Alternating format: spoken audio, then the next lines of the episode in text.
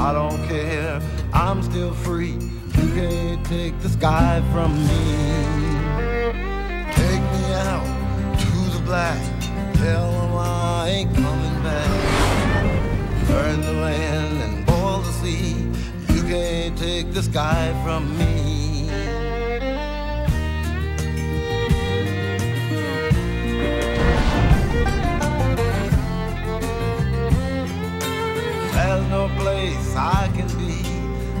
I found serenity. But you can't take the sky from me.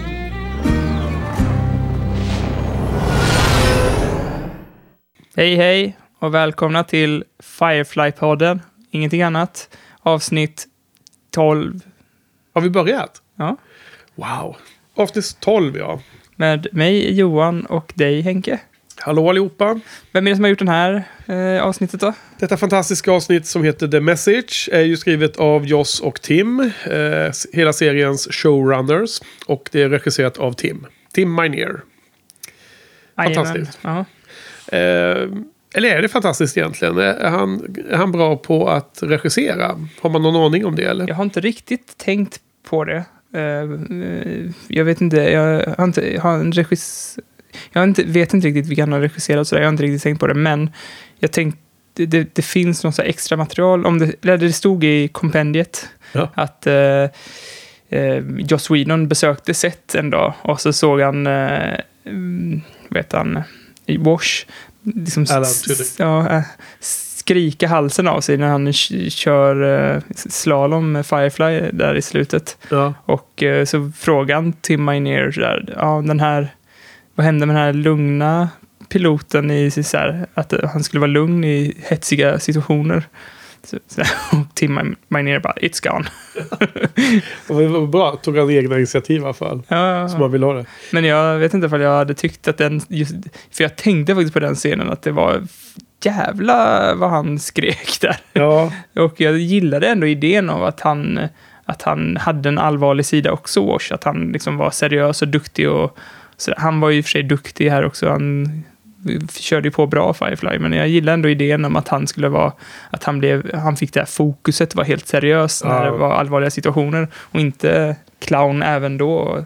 För att det var ju verkligen over the top där i slutet. Ja, jag håller helt med faktiskt. Det är ju... Eh, hade jag också kanske önskat. Men eh, eh, om det kändes rätt i situationen så kan man nog tänka sig att Tim... Ja, jag menar, det, då var det kanske rätt. Om, Mm. om det var så han kände det då. Ja, det, eh, jag tror att det var en intervju med Kaylee där också.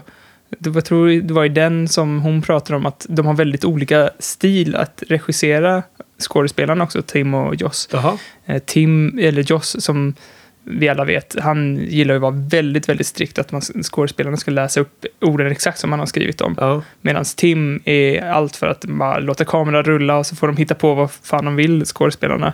Det var ju han bland annat som lät dem bara hitta på den här sporten i början där när de skulle spela någon slags eh, basketbollaktigt eh, Ja. spel där. Som bara, de, de visste inte ens själva skådespelarna vad de gjorde så de skrattade åt att det bara blev fånigt allting där. Och det var ju Ti- Tim som hade kommit på det. Så att, Ja. ja, det, det, det kan nog bli bra också. Även om det kanske blir väldigt mycket klippande sen efteråt istället. Ja, alltså. Jag, jag kollar här medan du eh, eh, pratar lite så, så kollar jag snabbt här på paddan. I Firefly så har ju eh, han regisserat två stycken. Och dels eh, Bushwhacked, nummer, eh, tredje avsnittet. Mm. Och dels det här då. då.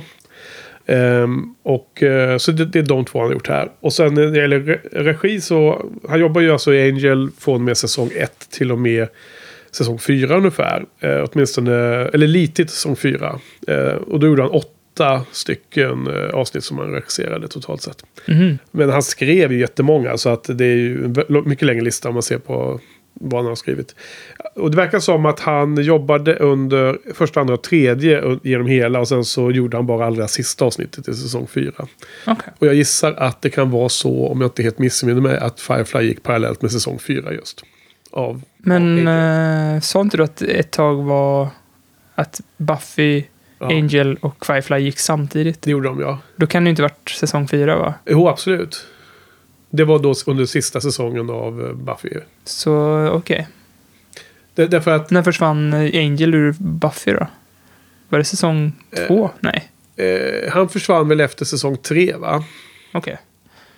Eller två. Jag kommer inte ihåg. Det måste ju Ja, men- varit tre då. Eller, Nej, ja. men Nej alltså- eller, äh, jag vet inte. Eller den var nog efter säsong två skulle jag gissa Nu förresten. får vi sluta gubb-googla. Ja, nej, men eh, jag kommer inte ihåg faktiskt. Det borde man ha sitta mer tight när man har poddat om hela den. Men det var ett tag sedan.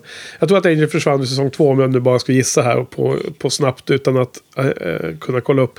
Oavsett då så, um, så eh, vet jag ju att eh, tänka på att i säsong fem av Angel så är ju han som spelar Jane med. Eh, och så va. Och ehm, ja, Okej. det finns ju eh, flera av skådespelarna i Firefly fick ju chansen i både eh, eh, Buffy och eh, säsong 7 och Angel. Ja, på tal om det så är det ju med en sån, vad, heter, vad kallar det som, trifecta? Ja, en hattrick. En hattrick. Är ju med i det här avsnittet. Mm. Det var det du pratade om i förra avsnittet va? Det känns som att det var så länge sedan vi poddade nu, men då pratade du om att han var, det var, han var med i Conversations with Dead People. Ja, precis. Och eh, någonting i Angel också. Ja, det, det är ju Tracy då, huvudpersonen här då utanför de nio eh, seriens huvudpersoner. Utan det här avsnittets gäst, eh, och huvudperson bland gästerna är ju Tracy. Han spelas av Jonathan M. Woodward. Han spelar den här Holden Webster i Conversations eh, with Dead People. Mm. Ett av de bästa avsnitten i säsong 7 tycker jag i Buffy. Mm. Och i den, eh, i den delen när Buffy pratar med en eh, vampyr på en eh, kyrkogård. Och, han, fast han har ju inte sin game face on utan han är ju civil där då, då fast död. Ehm, och, och det är väldigt eh, bra avsnitt. Så, så där kan jag mycket väl tänka mig att eh, känner igen honom ifrån. Sen var han också, eh, spelade en karaktär som heter Nox i säsong 5 av Angel. Nox, ja. Nox. Vad... Okej, I jag, jag ska säsong inte fem. ställa en fråga som kan spoila. Nej. Och jag har inte kommit till min omtitt av säsong 5 ännu så jag kan säkert inte svara på det. Då. Jag satt faktiskt och pratade Angel med Joje och han sa berättade hur himla dåligt det var där han var just nu. Och då Jaha. blev jag sugen på att se Angel igen. Ja, när, när gjorde du det? Eh, på Stockholm filmdagar, Ja, ja. inne i en eh, biografsalong där. Ja. Han var missnöjd med femte säsongen. Eller fjärde, Eller fjärde här. Ja. fjärde tror jag det var. Han är ju fjärde. Hans kommentar var ju om vad håller de på med Cordelia. Vilket var väldigt lustigt. Men det får vi ta efter. ja, det får vi ta. Nej, inte mickarna är på. Nej. Eh, just han är i säsong fjärde. Eh, För att i säsong fem tror jag att allting blir mycket bättre igen i Angel. Eh, Just det, det fick vi en kommentar om på... ja, Patrik skrev det också. Då är det ju bara fyra säsonger man måste se för att komma till det bra igen. Ja, men det är lite som eh, community med, eh, vad heter det nu, Gas Leak Year. Och Fast så, tvärtom. så kommer det, ja men att det är ett och sen kommer det åtminstone tillbaka så hyfsat bra sen efteråt. Ja, det är ett, två är bra och sen tre Gas Leak Year och sen är det två säsonger till efter det? Nej. Ja, i community eller något sånt ja. Men åter till det här avsnittet då. Eh, The Message. Vad, vad, eh, vilken tonalitet har det här avsnittet då? Vad tycker du? Vad är det för eh, känslor du lämnas med när du har sett avsnittet? Ja, det, det- det märks att det här avsnittet ur flera olika hänseenden är liksom både skrivet och eh, liksom utspelar sig sist, eller inspelat sist menar jag. Ja. Eh, och eh, det känns också som att eh, det är, den, den har lite filler-problematik känns det som. Att den, den, eh, den är ganska, den skulle lika gärna kunna plockas ut ur den här eh, serien och det hade inte märkts, tycker, Nej. tror jag. Så att, eh, ja. Och eh, på ett annat sätt så märks också det, alltså att eh, i en intervju med Joss och, eller nej, det var nog fan Kaeli-intervjun här också, att eh, det var precis, att de fick reda på att eh, serien var cancelled precis innan hon spelade in den här eh, scenen med, med eh, Tracy när hon blir hållen av Tracy och springer runt där nere i Firefly. Ja. eh, fram och tillbaka med pistol mot sig. Där eh, fick de reda på allting och sen att den- hela den här sista slutscenen var, var liksom som inte bara en begravning av Tracy utan även serien på något Ja. sätt. Speciellt om man har den meta-informationen så, bli, så blir det att, lite som begra, begravning för Firefly också på Jo, något sätt. ja, och det tror jag att det var för dem också. Absolut, men går det fram den här eh, vemodet eller eh, till och med sorgen som så, så här, eh, spirar ut ur avsnittet där mot slutet. Känner, känner du av något av det? Eller är jag ensam om detta? Eh, du menar att serien lades ner eller att Nej, nej, Tracy- men att känslan från avsnittet är ju... eh, Man har ju metainformationer om att eh, Ja. de, hade vetat, de hade fått reda på att de blev nedlagda. Så att det är ju svårt kanske att vara helt säker på om, om det är, är influerat av att man vet om att, att eh, scenerna spelades in med eh, skådespelare och team som då eh, också sörjde över sin serie. Men jag tycker att hela, hela tonaliteten är... eh, Alltså det är ju dränkt i sorg och vemod över hela storyn runt Tracy och hela storyn av vilken typ av person han är och, och hans öde. Och vad han tvingar eh, Zoe och Mal göra och så vidare. Det är, det är ju väldigt mycket vemod i hela avsnittet tycker jag. Jo. Ja, Och då undrar jag lite om du också kände det. det var, Ja, absolut. ja. Jag kände av eh, ve- ve- vemoden och det, det var väl, ja, absolut. Det är väl den tonaliteten man Ja, det, eh, ser. Det blir ju det, menar, ja, det är ju också legenden att de, de, de spelar väl in de här scenerna i slutet ehm, eh, sist. Och att Greg Edmondson gjorde musiken som spelas när de bär ut eh, kistan av, med Tracy till hans familj där på den där San- Sankt Albans Mm. Och att eh, Edmondson har ju sagt att det var... Han tyckte själv i efterhand att det blev för smörig musik. Men det var bara för att han, han, liksom, han skrev den egentligen för hela seriens kans, cancelleringen. Mer Mm. än för eh, scenen. Ja. Och eh, vad, vad de ju också vad som eh, jag tror har, eh, ingår i legenden på något sätt är att eh, när de blev cancellerade så gick alla ut och mm, söp ner sig på krogen liksom. Ja. Och de här scenerna som, som du nämnde nu, som Kaylee pratade om, eller Jewel State och skådespelerskan. De spelades väl in när, när, jag tror att Nathan Fillion var extremt bakfull när han spelade in de här scenerna. Är det någonting du också har fångat upp eller? Nej, nej, det vet jag. Men jag, vet, jag hörde någon prata om någonstans, kommer inte ihåg vart jag snappade upp det, men att de, typ, om det var Nathan Fillion eller om det var Jewel State, att de, de var ju ute och festade en del tillsammans, men när de fick reda på att de skulle bli cancelled, då hade de minutiöst liksom planerat varje dag för att de skulle få ut max fester, så här, Ja. eh, eller utekvällar tillsammans. Ja. För att de visste att det, de snart skulle skiljas, liksom, så de skulle utnyttja varandra till max. Ja. Och eh, det var någon, den första scenen vi ser när de eh, eh, är på den där, eh, Space Bazaar ja, är det ju, precis, just det. från spelet. Ja. Eh, där var Wash, ja, han som spelar Wash, han, han var sen dit och då fick han jättedåligt samvete för att han ville inte att de skulle tro att han sket i serien bara för att den var nedlagd. Liksom. Ja, Så- ja. Så att han var helt nyvaken där i de scenerna Ja. tydligen. Just det. Eh, ja, men, det, nej, men det, jag tycker det är ett här ett... ehm, jag köper eh, eh, beskrivningen av att det skulle... Att man, man ser det som ett filler-avsnitt då. I en längre eh, serie där, där de följer upp vad som händer med River och sånt. Så håller jag helt med. Ehm, nu då när det bara blev 14 avsnitt så blir det ju istället en, en eh, viktig, lika viktigt eh, del av pusslet som i princip alla andra avsnitt. Mm. För man har inte den jättelånga historien att följa där, där, där vissa är eh, mer fokuserade på röda tråden och vissa är inte fokuserade på röda tråden och därmed fillers.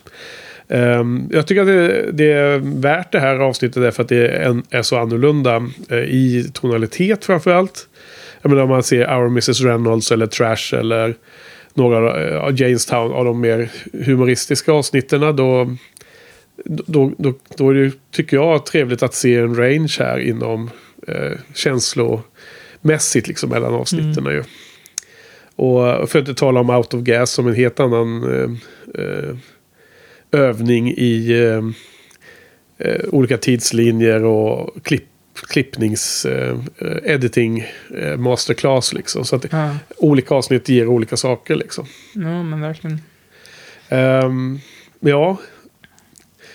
Men vad tyckte du om avsnittet generellt sett? Då? Var det, blir det favoritavsnitt eller tyckte du att det var Svagt. Nej, det, det var nog inte ett favor- favoritavsnitt. Jag såg det ändå tre gånger den här gången. Och tyckte, det är klart att jag upptäckte saker som vanligt, att som man hade missat, sådär, men det, var, växte inte på sam- samma sätt som Nej, många andra avsnitt gjorde när, vid omtitt. Liksom. Nej så- jag håller med om det. Jag håller helt med. Ja. Sen, eh, vet jag, alltså, jag, jag gillar han eh, Jonathan Woodward som spelar Tracy. Ja, Eh, Man gill, alltså han verkar väldigt charmig och sådär. Han på, påminner lite om heter Matthew Lillard som, som spelar han, eh, ska inte spoila, eh, en i Scream. han, you Ja. me with the phone. ja, ja jag har bara sett de två 13 Ghosts, Scooby-Doo. Ja, även- inte sett. Men du har sett eh, Twin Peaks i alla fall. Ja, Där är han ju med. jaha. Ja, Men där, där är han inte riktigt lik Tracy, men, men han, han, han, eh, har, han sp- spelar över väldigt mycket. Han är känd för att spela över väldigt mycket. Okej. Vi får länka till honom i show notes. Speciellt det här, eh, han säger flera gånger när han quotar Mal, eh, med When you can't run you crown, Ja, crown. ja, Alltså han låter helt efterbliven när han säger det. Och då är han lik, jättelik Matthew Lillard tycker jag. ja. Speciellt i slutscenen i Scream. Eh, mm, lika. Okej, jag, får, klipp, jag får lägga upp en länk till den här skådespelaren. Mm. Eh, jag, jag vet inte vad jag tycker om... Alltså jag tror väl att skådespelaren säkert är, är bra. Eh, det bör han ju vara som han, han, han, eh, han var väldigt bra i Buffy-avsnittet. Och här skapar han om inte annat, om inte sympatier så åtminstone ganska starka åsikter eller känslor om honom. Mm. Jag, jag tycker ju att den här eh, karaktären Tracy är världens jäkla asshole alltså. Ja, alltså- Genom hela avsnittet egentligen. Ja, nej, men jag gillar honom. Och jag...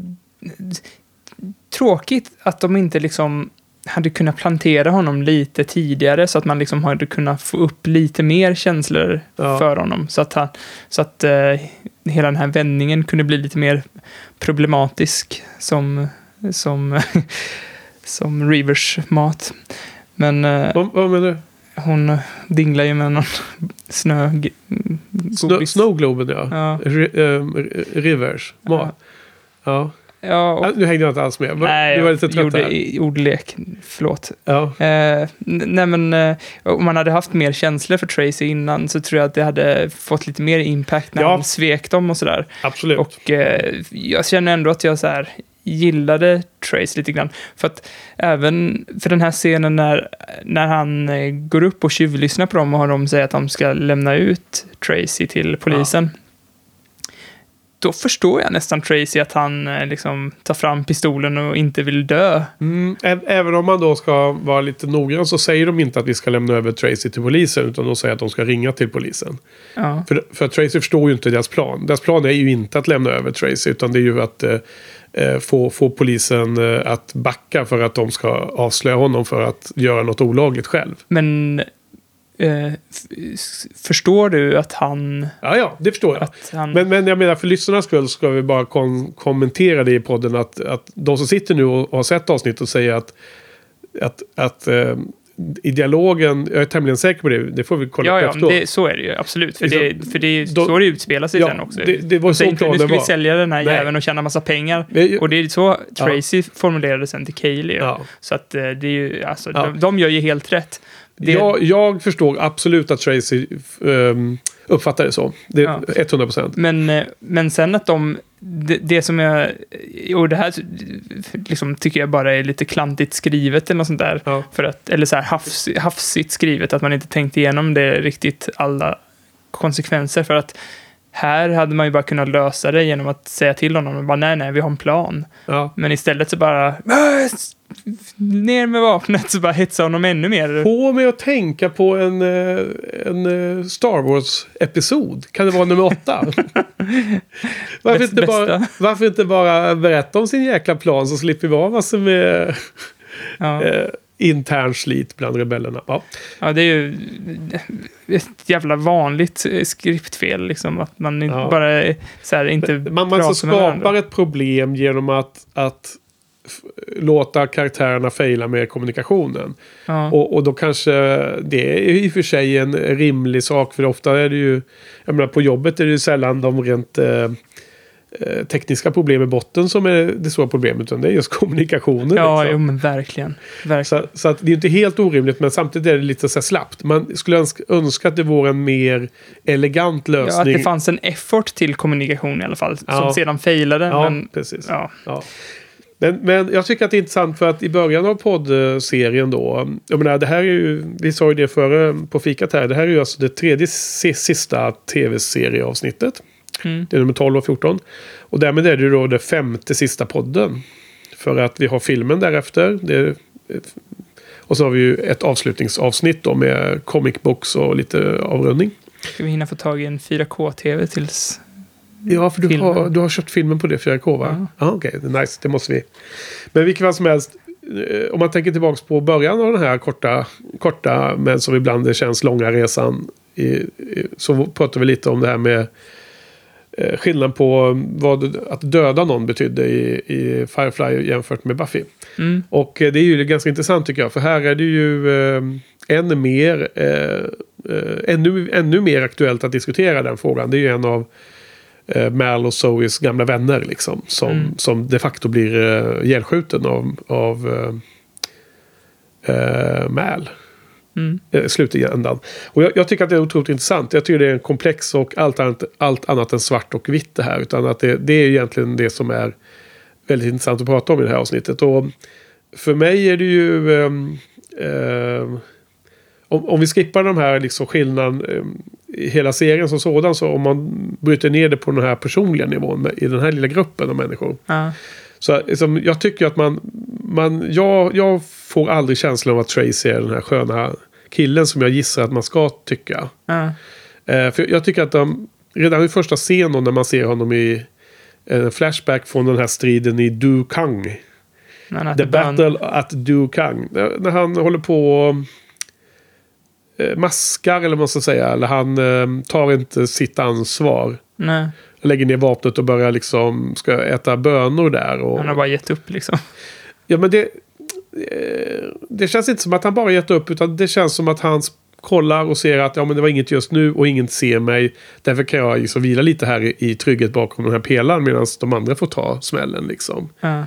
Och sen så blir det Zoe som får rädda situationen när det kommer en, en sp- sp- spanare från motståndarsidan och är precis i, nästa ögonblick ska döda Tracy. Mm.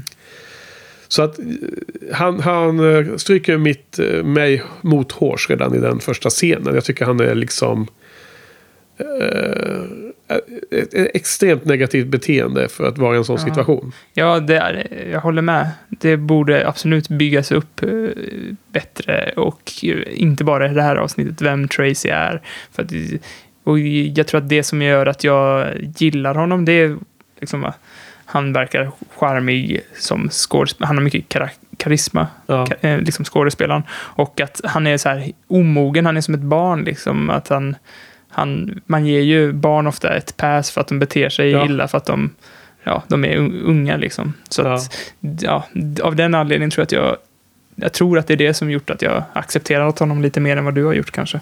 Ja, för, för sen har vi en scen då som förut är en, väldigt, en, en, eh, en av favoritscenerna där när Mal och Zoe och Inara sitter i köket och um, de berättar här gamla historier om Tracy. War stories. Det är gamla war stories och de tror att han är död. Han har inte liksom vaknat till liv ännu då. då Mm. I det här skedet i avsnittet. Och eh, Inara är ju liksom eh, den de berättar för. Hon, hon skrattar med och, och det som det...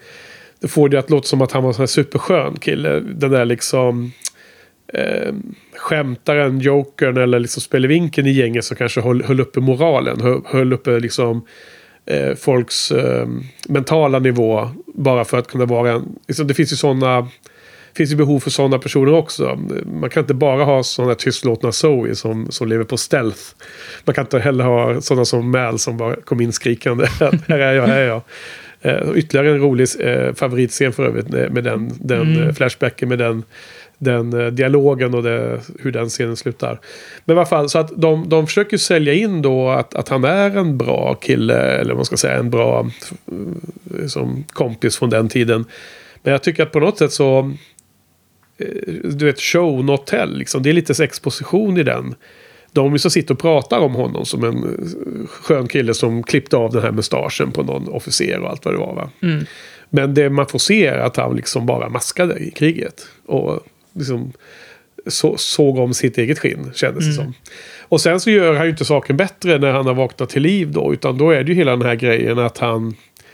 Han... Eh, ja, jag förstår väl att han blir jätterädd i det läget. Men å andra sidan så är det liksom lite oförlåtligt att börja skjuta mot sina beskyddare och ta Kaeli i, i, som gisslan.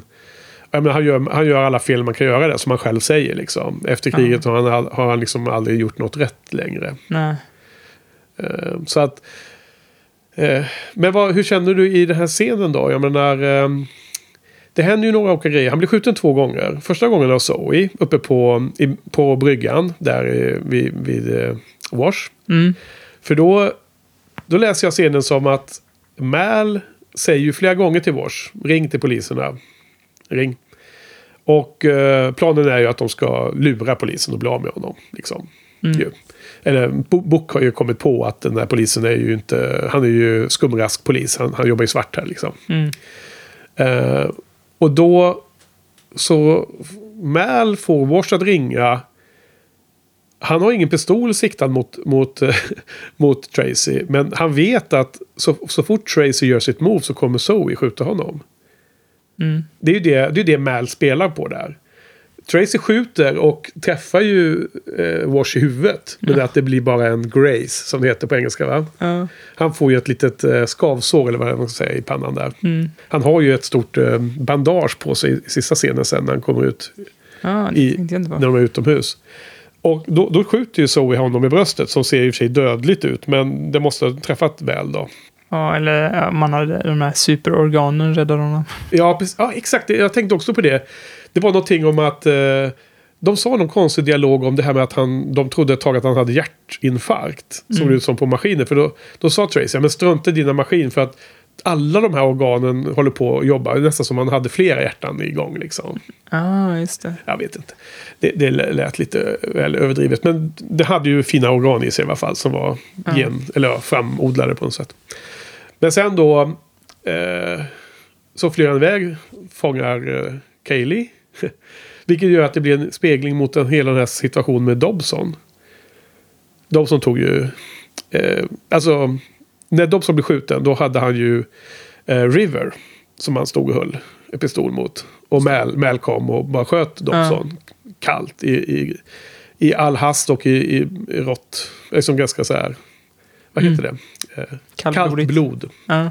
Men det var River som stod där. Men det var liksom samma situation. Nu var det Kaylee, de stod där och pekade på honom med, med, med pistolerna. Så jag, jag var väldigt nyfiken på att höra hur du eh, läste den här scenen. Hur du, hur du, hur du tycker att, att eh, det gick till och hur showen hanterade och så vidare. Eh, Så shoot. Jag tycker väl att det hanterades eh, bra. Liksom. Det, var, det var inget klagomål för mig. Nej, okej. Förlåt, jag har inget djupare svar än så. Det var inte menat att eh, pressa dig på ett svar. Det var mer eh, nyfikenhet. Vad är Jo, men liksom det var väldigt så här. Alltså, du, men då har du ändrat lite inställning kanske. Du, serien har satt sig i den, i den världen. Är det liksom. Det, det, det är så här det blir om man, om man gör dåliga saker. Då kan man bli dödad på det sättet. För det här hade ju aldrig hänt i Buffy ju. Då hade, det blivit som, hade det hänt i Buffy så hade det blivit ett litet rådslag i hennes eh, vardagsrum. Och så hade hon suttit runt där. Och, och Sandra hade gått och vankat fram och tillbaks. Och Willow hade suttit i soffan och sådär. Ja, jag kanske har ändrat uppfattning lite grann, eh, men jag, det är ju ändå liksom eh, vapen mot vapen på något sätt. Ja. Så att det, det, var, det var inte som att han bara eh, helt eh, willy-nilly bara sparkade in någon i någon turbin liksom. Nej, nej, och sen var det ett funny gag, utan det här var ju ändå ett, ett, ett rimligt eh, sätt att hantera situationen på. Ja. Även i en verklig värld. Liksom. Ja, Även om man ja. i verkligheten kanske inte var liksom, vet du, det, luttrad nog att eh, faktiskt eh, genomföra de här grejerna. Men är man militär så är man ju det. Eh, då har man ju vanan att skjuta människor. Ja. Det var ju sannerligen inte spelat för humor det här i alla fall. Det, det är ett som man Nej. helt klart kan säga. Jag, jag, som, jag kommer inte ihåg, men alltså jag, jag, jag, tyck, jag har inte något problem med hur det, han- döden hanterades eller hur, hur det hanterades här. Eh, det är väl mer när man bara skiter i det. Mm. det. Det var ju värsta fina begravningen och allting. Sen, Ja. liksom, det här har de ju verkligen löpt linan ut. Så att, Ja, nej, det ja jag har nej, ingen kritik där. nej, nej, alltså. ehm, eh, nej, men det var inte så det skulle framkomma heller. Det var inte menat att eh, eh, avkräva det. Utan det var mer. Jag menar, det, det här är ju det intressanta i avsnittet. Liksom. Man introducerar en, en gammal god vän och man beskriver ett antal olika sidor av honom. Och sen slutar det med att mm, huvudpersonerna som man hejar på skjuter ihjäl honom. Liksom. Så att det, är ju, det är ju ändå lite anmärkningsvärt för att vara en vanlig tv-serie. Liksom, som familjeunderhållning på en fredagskväll. Ja, ja Kan man tycka. Ja, absolut. Kanske på den tiden när den kom, men nu, det är ju inte, det är ju inte helt ovanligt, liksom, alla de här true crime-historierna. Man, familjer sitter ju och göttar sig åt eh, rätt Ja. makabra mordhistorier på fredagskvällarna. Så att jag inte, det känns ju inte så jävla kontroversiellt, det här Nej, nej. avsnittet. Men, eh, men eh, absolut inte intressant. Jag tycker det är väldigt intressant koncept, allting där. Och my- mycket roligare och så här, intressantare att se på än, än hur Firefly har hanterat sådana situationer tidigare. Jag också läste eh, någonting som jag också märkte, att jag, när jag läste manuset efter jag sett på avsnittet, Ja. så samma sak som jag gjort förut, fast jag skrev ner, förra gången så skrev jag ner och fick en annan uppfattning om, eller förstod dialogen. Det var, för jag hade skrivit ner det för att jag skulle fråga dig hur du tolkade det och sen när jag skrev ner, eller när jag läste det så så förstod jag eh, vad liksom ja, det var ett tidigare avsnitt va? Ja, och i det här avsnittet då. Ja. Eh, ska se ifall jag hittar där. Eh, just det. Someone's carrying a bullet for you right now and doesn't even know it, säger han Mm. i början där. Och sen avslutar han, Säger Mal, ja. Mal säger det. Och så avslutar han med eh, eh, You just die of old age before it finds you. Mm. Inte exakt sådär. Någonting sånt säger han. Och eh, jag fattade verkligen inte det där. Men sen när jag läste det så såg jag ju att de två liksom hörde ihop. De två. Ja, då, exakt. Att man... Alla har en, en kula som någon bär på för dig. ja, Men det gäller att hålla sig undan tills man dör av andra skäl. Av ålder. ja, man ska försöka dö av ålder innan den där kulan Mm. hittar till dig. Ja. Så att, ja, men, bra. Jag tyckte den var... Den bara blev jättebra. Och sen i slutet när, när han repeterar den, att han... Att, eh, de, han säger ju till Tracy att ja, det, var inte jag som dödade dig, det var, du dödade dig själv och jag bar bara kulan ett tag. Så att, Ja, jag har skrivit upp det på, på en av mina spaningar här. Eller liksom punkter vi kunde prata om just. Jag tycker hela det ehm, Jag tycker han är så bra där. Nathan Fillion också i den scenen där. Det är ju väldigt. um, starka känslor tycker jag som framförs. Och han säger I just carried, carried the, the bullet for a while. När han, eh, eller det, det är ju inte- för att han liksom backar på eget ansvar. Men han eh, det, det är så tydligt att, eh, att Tracy har ju inte riktigt... nej. Och det, ehm, det här, och det hade ju funkat så jävla mycket bättre. det har varit, bättre... Ja, förlåt. Nu. Nej, jag bara tänker att det, hela det där konceptet undermineras lite av den här slappt skrivna scenen där, som vi pratade om förut, där eh, de bara kunde sagt vi har en plan till Ja, Tracy. precis. Alltså, det hade ju underlättat om, om Mal hade sagt att de hade en plan. Men på något sätt så tror jag att om man, man ska ge honom en, en viss eh, så här, eh, cred för det så agerar Tracy väldigt snabbt där. Han står ju först i skymundan och sen helt plötsligt har han en pistol och, och de hinner inte riktigt. Men, men framförallt så hade det kunnat undan, undvikits att hända om Tracy hade litat på, Mal och Zoe. Och inte försökt blåsa dem. För det framkom ju också utan någon som helst tveksamhet att han säger till och med att jag valde er för att ni... Ja, jag vet inte, jag kommer ihåg exakt vad han sa, men att för att de var... Det gick att lura dem, tyckte han. För de... Han var gullible. Ja, ja det är ju liksom en extremt negativ eh, sentens att säga om några som man har litat på, som man borde ha litat på i det här fallet också. Men Ja, på något sätt så eh, var det skrivet i stjärnorna liksom, hans öde. För, för länge sedan kändes det så. ja, men på något sätt så eh, känns det som att det krävs ju ändå rätt mycket tillit om man ska droga ner sig själv och bara placera sig själv i deras händer. Eller så var det så att han, inte hade någon han- respekt för sitt eget liv Nej, han, verkar, han var ju, verkar ju, vid sidan av att vara en, en eländig typ och som man ogillar så verkar han vara jävligt korkad också. Så att det, det hjälper ju inte. Eh, Ja, eller så här självdestruktiv. Att, han, eh, att han liksom sket i om han dog eller inte. Jag, jag, precis, som, jag precis börjat kolla på eh, True Detective, så när man hör det här är det väl redan avslutat. Men där är det också, handlar det också lite om så här, krigsveteraner från Vietnamkriget. Att de är liksom är ju ganska förstörda. Eller många var det när de Jo. kom hem därifrån. Jo men det, det, det, det, det har jag också. Det håller jag också med om. Absolut. Så att det kan vara sådana skäl då. Men att det är ju ett korkat beteende om man säger så då. Jo, Eh, Men som man inte kan- Labla honom allt för hårt.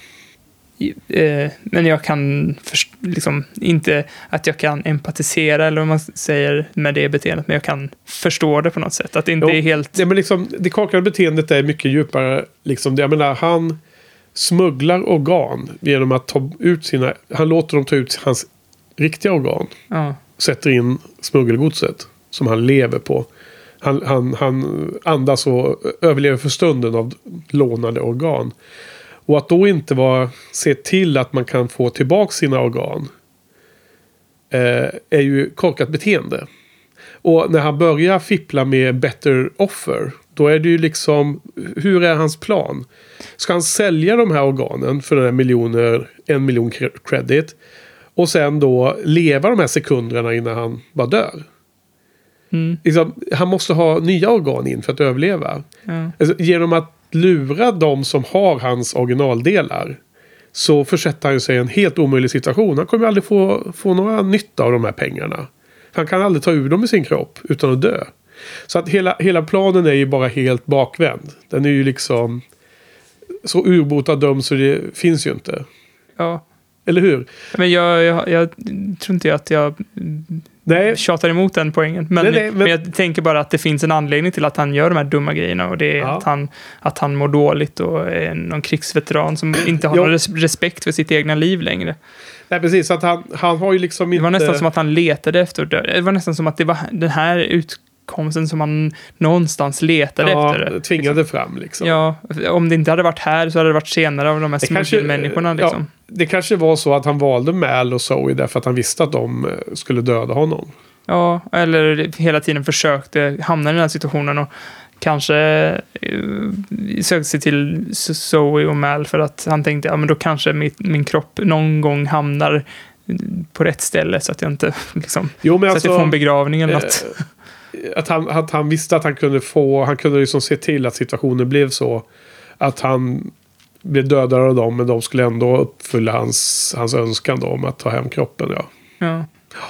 Ja, det, det, det skulle ju vara ganska mm, mörkt om det var det som var hans plan.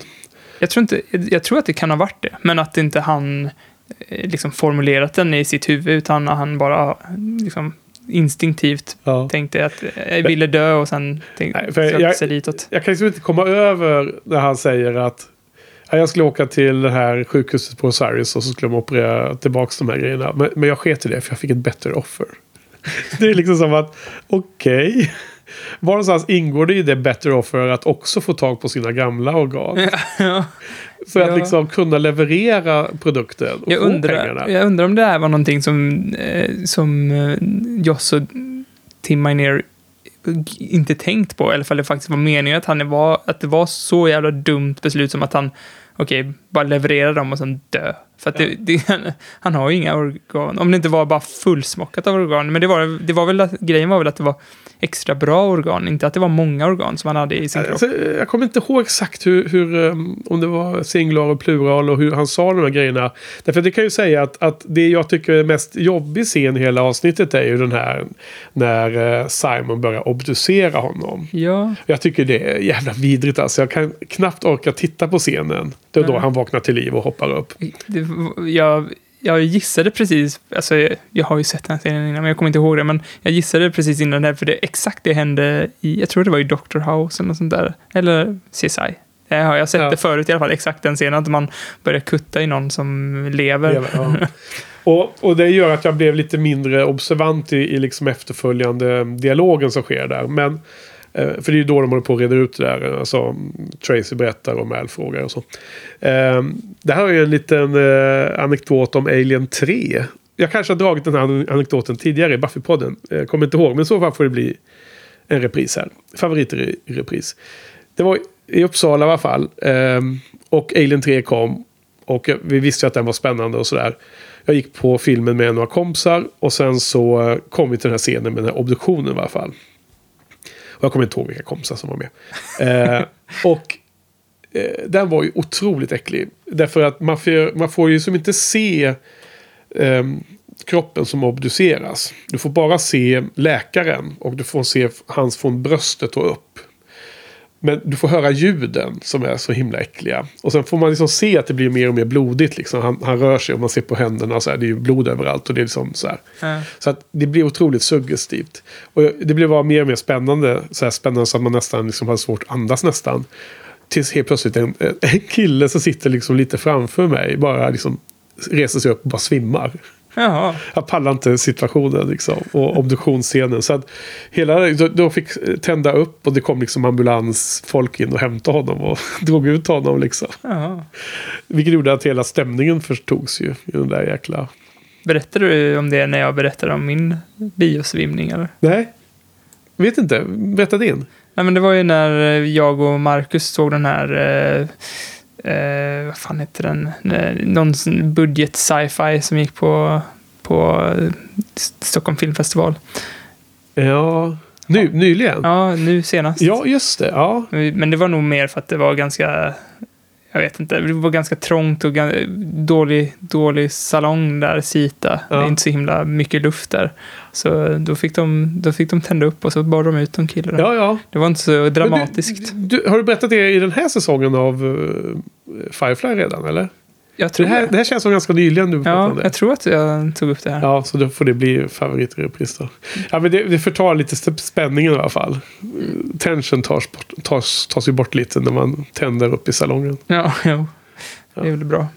Ja, ja. ja.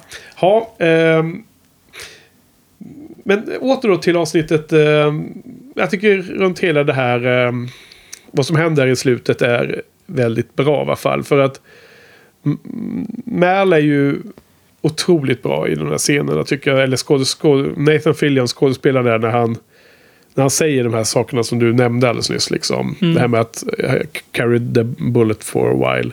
Och liksom, eh, man, om man tänker sig att han är bakfull där så passar det också in faktiskt. För han ser ju verkligen väldigt st- förstörd, han ser förstörd ut liksom av, av Mm. han är ju som ledsen över det, det, det som hände. Men eh, jag la också märke till att det är ju jäkla lustigt, inte lustigt utan intressant hur de har klippt, eller inte hur de har klippt utan hur, hur den liksom lilla actionscenen spelas ut där när Tracy håller Kaylee och Mal står åt ena hållet och Jane står på, på den andra gången och står lite i en triangel. Och sen så pratar ju Mal med Tracy. Och så ger han eh, Jane en kort blick bara. Och så gör Jane en sånt här eh, ljud med sitt eh, skjutvapen. Att han laddar liksom. Och, och Tracy svänger runt då mot Jane. Och då får ju Mal den här skjutvinkeln öppna i sig. Ah. Så att, ehm, och så skjuter han ju Tracy så att eh, Kaylee kommer undan. Ehm, och det, helt utan dialog mellan Mal och Jane. Och med tanke på allt som har hänt tidigare i säsongen och hur, hur ofta de är också i luven på varandra lite på Men ändå liksom hur samspelta de är. Det, det samarbetet. Hur Mm. så himla snyggt eh, filmat liksom. För jag tycker att det, det framgår så himla tydligt liksom hur Ja. det där. Snyggt regisserat också. Ja, Tim tänkt till där kanske. Eh, Så det. Ja. Men ska vi se om vi har några mer grejer då. då. Spaningar. Um, hade du något? Du, såg, Jag har satt och klirrade i huvudet där. Ja, jag- det såg ut som att du var massa- sugen på något. Nej, men jag, jag har inga jättebra spaningar. Men eh, mycket så här meta. Den här begravningen som är slutet där. Ja, Ehm, jag läste eh, om, eh, va, vad fan heter han, David Boyd, är det han var som eh, filmar.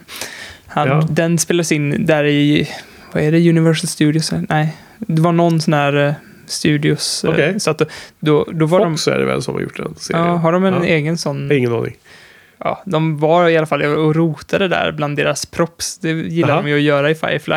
Ja, att sno props. Och så hittar de så här typ väldigt Roy Anderssonskt, eh, mm, heter det plafonder, eller så här bakgrundsbilder som var liksom handmålade. aha. Och eh, jag var ju när hände detta? Alltså, eh, under, långt efter eller? Nej, nej, nej, under inspelningen? under inspelningen så, så var de och, inför den här begravningsscenen då. Ja, så hittade de eh, som var handmålade och jag var ju hälsade på Roy Anderssons studio och där hade de ju folk som bara liksom handmålade hela städer. Ja. Alltså det är så jäkla coolt.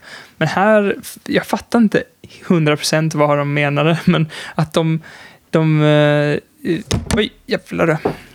De eh, målade på någon slags eh, eh, genomskinlig eh, eh, duk, liksom, så att, så att de kunde eh, film, lysa ljus igenom, okej. genom målningarna. Och det var på, då hade de tagit en sån målning och satt som bakgrund och det är därför de kunde få så himla cool soluppgång där i, vid begravningen. För, Okej, för, det, för det är liksom 100% handmålat det där. okej. Går det bra för din mikrofon? Nej, jag höll på att välta. Jag har tagit den här micken. Den står ju fel här, eller hur? Ser du? Ska, nej, men jag, vänta, vi klipper lite här. Ska jag fixa till den åt dig. Den har ploppat ut här. Och sen så gör vi så här. Drar vi ner den lite.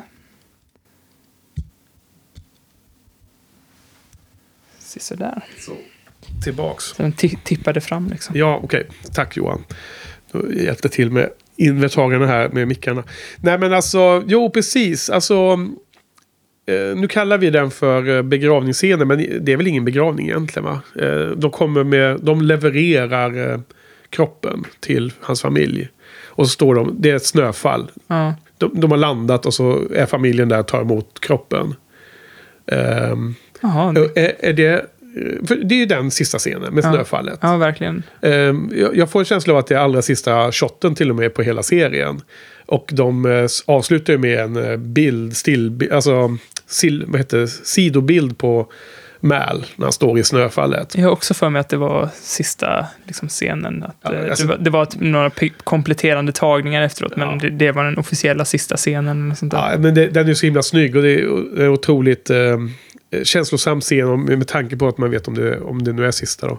Men alltså så att jag vet inte om det är en specifik begravning som sker just då. Eh, jag får också en känsla av att det är liksom typ på kvällen. Men, men är det på morgonen menar du? Eller finns det en sol? Det, det är ju, det är ju snö, det snöar mycket. Så det, Ja. det är liksom grått och ganska mörkt känns det som. kan scenen. ju lägga in en bild där, men Ja, eh, jag tänkte på det. det eh, an, andra eller tredje gången jag såg avsnittet så tänkte jag ju på det för att jag hade läst det där. Och då fick jag bara känslan av att det var en soluppgång, men det, det kan ju Ja. varit en solnedgång också. Men det kändes som en soluppgång. ja men det, det kan, det, det, jag, har ingen aning. Ehm, Men Ka- kallar de det för... Vet om man kallar i, i den här Companion-boken och allting. Kallas det för en begravning eller är det något som vi bara... jag, hittat på. jag kan ha hittat på det, men det, jag kan också ha läst det någonstans. Ja, ja, jag var nyfiken. Eh, Jag läste på någon sida på webben att om trivia om den scenen Johan var att. Joss gjorde en cameo. Och Oj. stod bland familjen där. Jaha. När de tar, tar emot eh, ja, eh, kistan. Eh, men när jag såg om avsnitt nu då igår kväll så kollade jag jättenoggrant på, på den scenen. Jag kunde inte se någon som såg ut som Joss. Så att jag vet inte fasen vad, vad, vad den, om den info verkligen är sann liksom. Jag menar han gör ju ca- cameo i eh, Angel bland annat. Eh, Mhm. Ja, men i eh, slutet på någon säsong, vilken nu det är. Om det är andra eller tredje eller vad det är. När, när de åker iväg till en annan dimension, då är han ju där. Gör han det i Buffy någon gång? Eh, ja, oklart. Nej. Ja, eh, just det.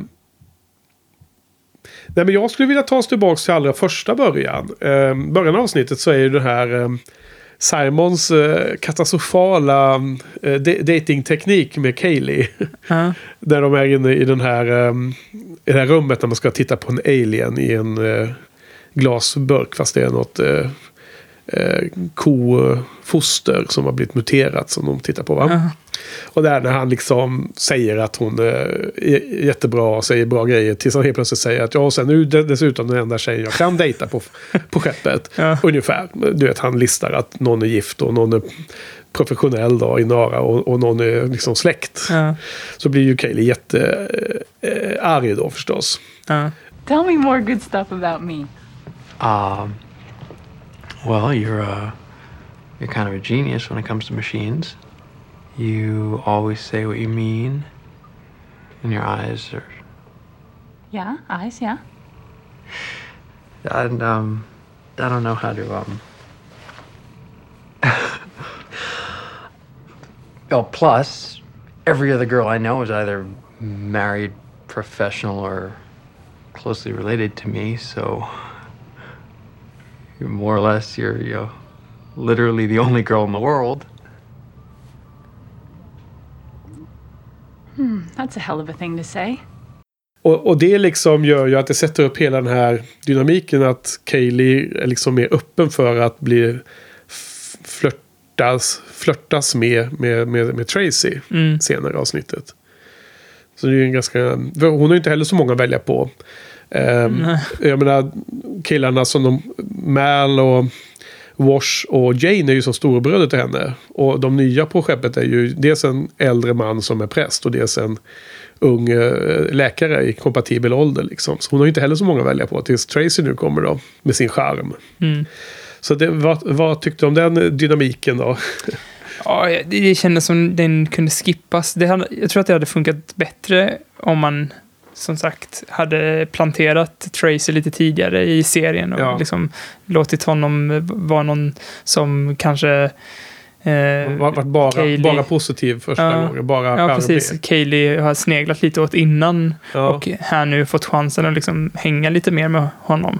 Någon han, hon har liksom sett upp till lite liksom, sen innan. Men, Ja, Och, och det är av samma skäl som det hade funkat bättre även för, för det här um, liksom stora förändringen då när han liksom förråder med alla dem i någon mening. Han försöker blåsa dem, eller Ja. säga. allting hade fått, fått en större känslomässig Ja. impact känns som. Jo, precis. Så man hade ju gjort Tracy lite mer som, eh, som Saffron, en återkommande.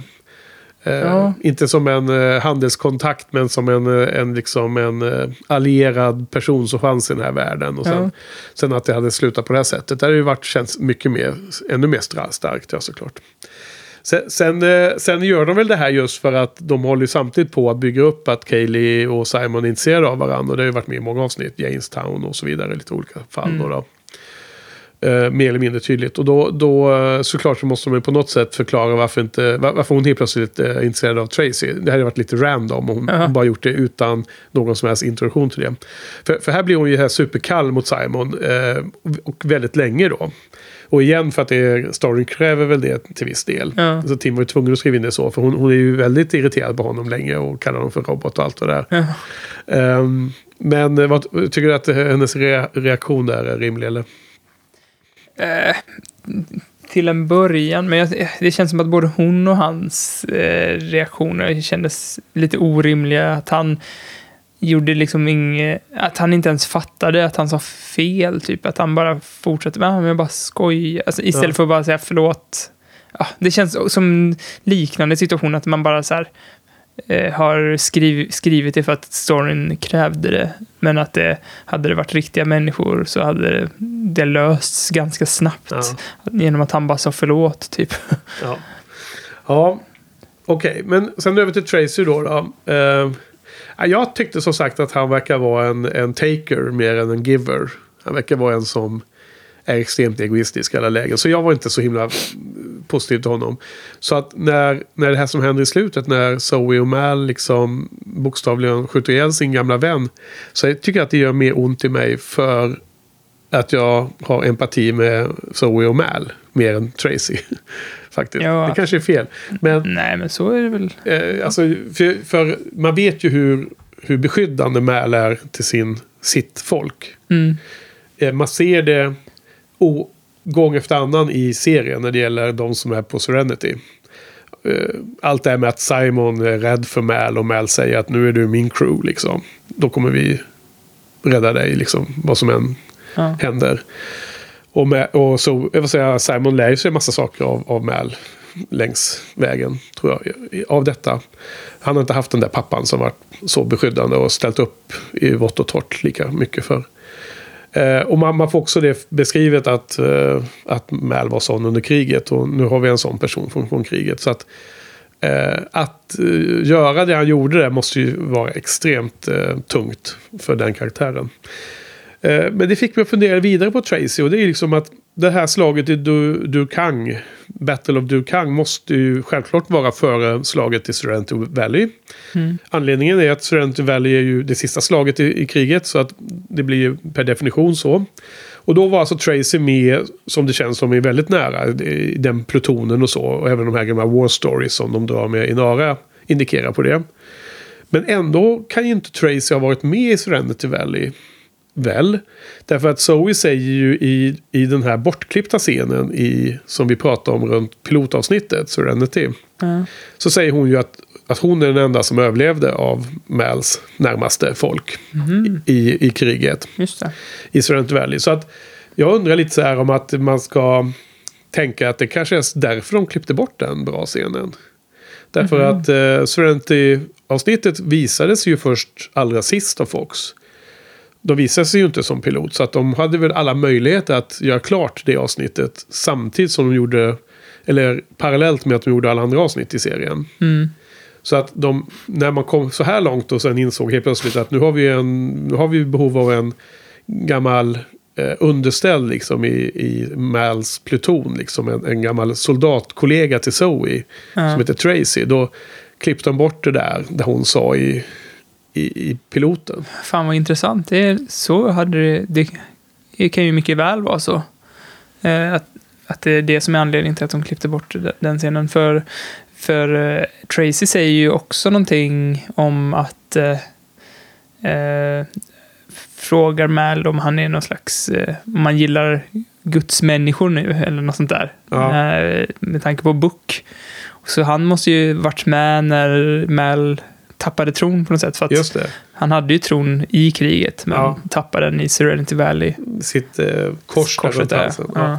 Jo, precis. Så att, lite lustigt är om att Tracy skulle inte vara med i Serenity Valley. Liksom det, det, det skulle ha en helt annan förklaring i så fall. Men, men jag eh, grunnar på det här. Det kanske var detta. Mm. Ja, eh, vad har vi mer då? Eh, det var nog de flesta spaningarna som jag hade med. Eh, den mest eh, jobbiga scenen eh, för magen på mig, det var ju obduktionen, det har vi redan nämnt. Mm. Eh, vad tycker du om de där, alltså stör du dig på sådana här skära och det här skalpell eh, snittet som blir och så i huden? Är det, tycker du att det också är äckligt att se? ja, det är väl lite snuskigt. Men jag var inte... Det var inte det nog, jag tror att kanske du har svårare för vad jag har. Ja, jag vet inte. Ja, ja, det är ingenting jag har tänkt på tidigare egentligen. Jag menar, det gör ingenting att det blöder väldigt mycket. Och när var- när i, br- när han var skjuten i bröstet så var det ju inga problem alls. Men jag tyckte att det var i alla fall äckligt. Det kanske har att göra med att man vet att han lever. Att det är den här liksom, du vet, att bli nedes... Eller man tänker sig att det har hänt några gånger man läser nyheter att någon har blivit så dödsförklarad. Och sen vaknat till liv på, på liksom bårhuset. Mm. Och, och mm, det känns ju väldigt otrevligt, måste man säga. Speciellt i en era när var och varannan folk ska gå omkring med sån här eh, donationskort liksom. Så ja, men ni kan ta levern liksom. och då får man verkligen hoppas att man verkligen är död när de börjar skära liksom. Det kanske är någon sån Ja, men känsla. jag tror att det var Dr. House som jag såg det i. Ja. Och eh, alltså så fort man, om, om det är så att man lever när, man, när någon börjar skära i en, så märker man det ganska snabbt, för då börjar man ju blöda liksom. ja. Om man är död så blöder man inte tydligen. Okej. Så, eller enligt den här som jag, avsnittet som jag såg av tv-serier, Ja. så, är, så är det så det funkar. Ja. Men eh, ja, så då vill man ju helst att man ska donera eh, någonting så att de börjar skära igen så att de vet att man lever. ja, kanske det. det. Det är så man, man får tänka på det istället. Men vad tycker du om den här, eh, det här citatet When you can't run anymore you crawl and when you can't crawl, well, you... You find someone to carry you. Ja. You know the old saying.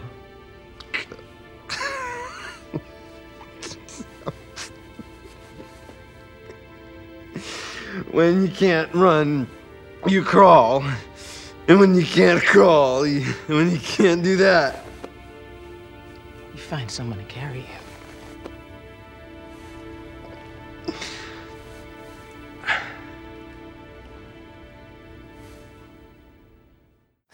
Otroligt fint. Djupt. Ja, för jag störde mig som fan på det. För jag, jag tror att det är kombinationen, för när, eh, att man får höra det ganska många gånger, uppläst av eh, Jonathan Woodward, som jag i och för sig gillade, men eftersom han har den här over the top eh, leveransen av alla sina repliker, Ja. så blir ja, det, det citatet så himla töntigt och så får man höra det där töntiga citatet så många gånger. Men när man så här tänker på det så är det ju ganska fint ändå. Eh, fint. Som en slags eh, sägning inom eh, plutonen så tycker jag nog att det är mer fint än tuntigt. Men jag, alltså jag är inte riktigt med på det här med att han, att du, att han, att han eh, kör sin dialog over the top. Alltså, det var inget jag tänkte på. Han har en ganska bred, alltså han en ganska grötig och så här eh, djup dialekt va? Eller bred dialekt säger man va? Ja, alltså jag tycker han låter lite utvecklingsstörd typ. Oj. We can't carry anymore. Ja. You? Exakt, han har, har liksom en bred dialekt där på något sätt. Ja, ja. Nej, jag, jag, jag, det var inte så att jag kopplade så som att Åh, det där var ju överspel. Utan det var... Men det kanske var att jag kopplade upp det till Matthew Lillard också som är kungen av överspel. Ja, ja. Att jag kopplade ihop de två på något sätt i mitt huvud. Men det, ja, Nej, alltså, jag, jag tycker att det är bra. Det, det, det, det, åtar, vad heter det, det repeteras några gånger. Då. Både i Flashbacken och sen då säger han det i slutet på sitt eh, meddelande i den här lilla eh, in, bandspelaren som han håller i handen som de hittar. ja. Och sen så sägs det i slutet då när Mal eh, wrap it up där. Det är också coolt att man ser om avsnittet så ser man att, han, att Mal i den här flashbacken börjar säga det. You know the old saying. Och sen så klipper de bara där. Ja, Så vet man ju inte det, men nej. så säger de det här flera gånger. Så Och- man ser om det så vet man vad han menar där när han säger så. Ja, det gör de. Och sen när han pratar på sitt meddelande, på sin inspelning, då, då, då säger han bara halva. Och sen så är det ju först Zoe som säger slutet, i slutet av avsnittet. Så det är ju så att det, det är två gånger som de klipper och man får höra resten senare. Ja, Så det är, tycker jag är ganska snyggt. ja. Eh, Men vad, vad jag, jag hade en annan tanke som eh, jag hade glömt skriva upp i mina notes. Men som jag blev påmind av att du tog upp den här eh, citatet. ja. Det är att jag, när jag såg avsnittet andra gången och satt lite mer och tänkte, försökte analysera vad, vad gör de. ja. Jag tänkte på att var, de använder ju det här, det här inspelade meddelandet då, då som man hör. Är det två gånger eller hör man det ännu fler? Ja, man hör åtminstone två gånger. Man, man hör det, nej, man hör det tre gånger Ja, nästan. för Kaylee sitter och lyssnar Ja, på det av någon precis. jävla anledning. Kaylee är lite förtjust i honom så att hon sitter och lyssnar på det. Eller Är hon, inte det jättekonstigt? nej, men alltså, jag, Speciellt eftersom han inte varit planterad innan. Den där scenen Nej. hade också funkat mycket bättre om han hade varit Absolut, planterad men, innan. men jag tolkar som att hon blir... De vet inte om att han lever då, så hon tycker att det är otroligt sorgligt, det här meddelandet. Ja. Och jag tror att det är vemod och en hemlängtan och sådana känslor som spelar in där. Jag, jag, jag, jag tar tillbaka att hon var att hon blivit betuttad i honom eller blivit sugen på honom. För han lever ju inte ännu när hon lyssnar Nej. på det. Utan, men i alla fall, så det hörs ju först när, han, när det spelas upp eh, när de hittar det. Och sen så spelas det också som um, voiceover på slutscenen. Mm. Och då satt jag faktiskt och fick en liten vibb av avsnittet Passion i säsong två av Buffy. Det är otroligt, ett av de allra bästa avsnitten i hela Buffy-serien. Där med, med när, när Angel är evil och... Ingen spoiler då. Ja, vi får inte spoila. Eh, ja, men får vi inte ens spoila Buffy? Det har vi ju redan poddat om. Okej, spoila, Nej. spoila Buffy. Ja, men jag ska försöka prata. Men du vet det när Mr. Giles kommer hem ja, och får jag, en jag, överraskning. jag vet vilket avsnitt. Och det avsnittet. Eh, det finns ju ett, ett, eh, ett poem som Angel läser Mm. i det avsnittet. I tre delar eller vad det är. Och, och det är också som voiceover. Så, som, som sätter, hela avsnittet har ju en annan stil. Det, det är ju precis som eh, Hush och, andra sådana avs- avsnitt som är liksom sticker ut för att de rent eh, tv-serie tekniskt gör en, en, en ny grej. Gör en annorlunda grej tycker jag. I mina Ja. ögon i alla fall. Och det, jag fick lite av den vibben då. Även om det här är inte alls i samma nivå som Passion då. då. Men just när de spelar det här om och om igen och att den ligger sen som en voice-over i slutet så tycker jag att det blir väldigt... Eh, det, det, det får en betydelse. Det, det är som eh, tär på, på mina känslor mer än... än jag, jag kan inte bara slå undan det liksom som att det är inget Nej. i det här avsnittet. Och jag tycker att det är väldigt vackert när uh, Zoe fyller i slutet på hela den här säg, sägningen. Jag tycker det är liksom den centrala sägningen i avsnittet då. When you can't run anymore och så vidare. Men är det, är det vid eh, begravningen? Nej, nej, utan det är... Det är när de står lutade över honom? Ja, det är när han ligger... eh, Och de står i en ring runt Ja, honom, han liksom. håller på att dö. Ja. Helt enkelt. Han håller på att liksom andas sitt blod och sådär. Och han drunknar snart. Ja, där, okej. Okej. Han ligger... Det är precis efter den onda polisen Mm. har fått lämna dem. Jag fick bara för mig att det var när de stod runt lådan där och de spelade meddelandet. Nej, nej, Nej. utan det är efter Merle har skjutit honom Ja. då. Han har fått sin andra skottskada och han, eh, han drunknar väl eh, av sitt eget blod i lung- lungorna skulle jag gissa. eh, Så som han ligger där och han har blivit skjuten i, i, mitt i kroppen liksom. Eh, och då, då säger, börjar han säga det här då och då fyller Zoe i. Och det, jag tycker det är väldigt fint. Ja, det, den är, eh, den är eh, väldigt... Jag tycker det är väldigt sagligt det här avsnittet. Det är ve, eller vemodigt är det. Jag, jag känner ju inte jättestarkt för Tracy så det är inte sorgligt på det sättet. Men det är, hela situationen är så... Ja, man kan ju känna sorg för någon annans skull. Så. Men då, då måste vi också balansera upp det vemodet med två väldigt roliga scener. Och, och nu gissar jag att eh, Patrik och andra eh, kära lyssnare sitter och skriker ut när de hör på podden och undrar varför pratar vi inte om Janes Cunning Hat? just det, det Då måste vi prata om göra. den också. Och nu har jag inte på mig min Janes hatt här, eh, eller mössa, när vi poddar för det blir så jäkla varmt ändå här inne. Patrik hade också en sån, va? Ja, Ja. det, det hade han väl va? Jo, han, tog- han visade ju Det den måste nu. man ha När vi var nere och. Ja. Firefly-fan. Precis, så att hela den scenen är en annan favoritscen när eh, Jane får post från mamman. Mm. Vad tycker du om scenen? Eh, ja, den var okej. Den var okej säger du. Ah, vilken besvikelse. Ja, men jag tror... Det var att- underbar. Tycker jag. ja, ja, den var Säg. helt okej. Ja. ja, men du skulle säga något. Nej, men jag, jag, jag tror att den, den är så ikonisk att man inte riktigt kan ta in den på Nej. något sätt. Det är lite som typ Star Wars-filmerna för mig. Att de, så här, de kan vara hur bra som helst, men de har blivit, de har blivit så abstrakta i, i och med att de Ja. är så ikoniska. Allting är så himla ikoniskt att det är svårt att ta in på något vis. Ja. Men eh, Men, men vi har, du har ju inte sett scenen så många gånger, men det är själva mössan i sig. nej, jag har inte sett Star Wars heller så många gånger. Nej. Men de är bara sådana liksom, kultikoner. Liksom, Ja. Så att man... Ja, Det, får, det finns i vårt popkulturella DNA. ja, Ja. Nej, jag, vad jag gillar med scenen är ju det här när han sitter och läser brevet och, och han, så, han, han är så, inte så jätteduktig på att läsa men, men liksom hela känslan och hela liksom eh, det var hans lilla mamma som har eh, som eh, skickade brev och tackade för att han har skickat pengar hem. Vilket en överraskning var det egentligen.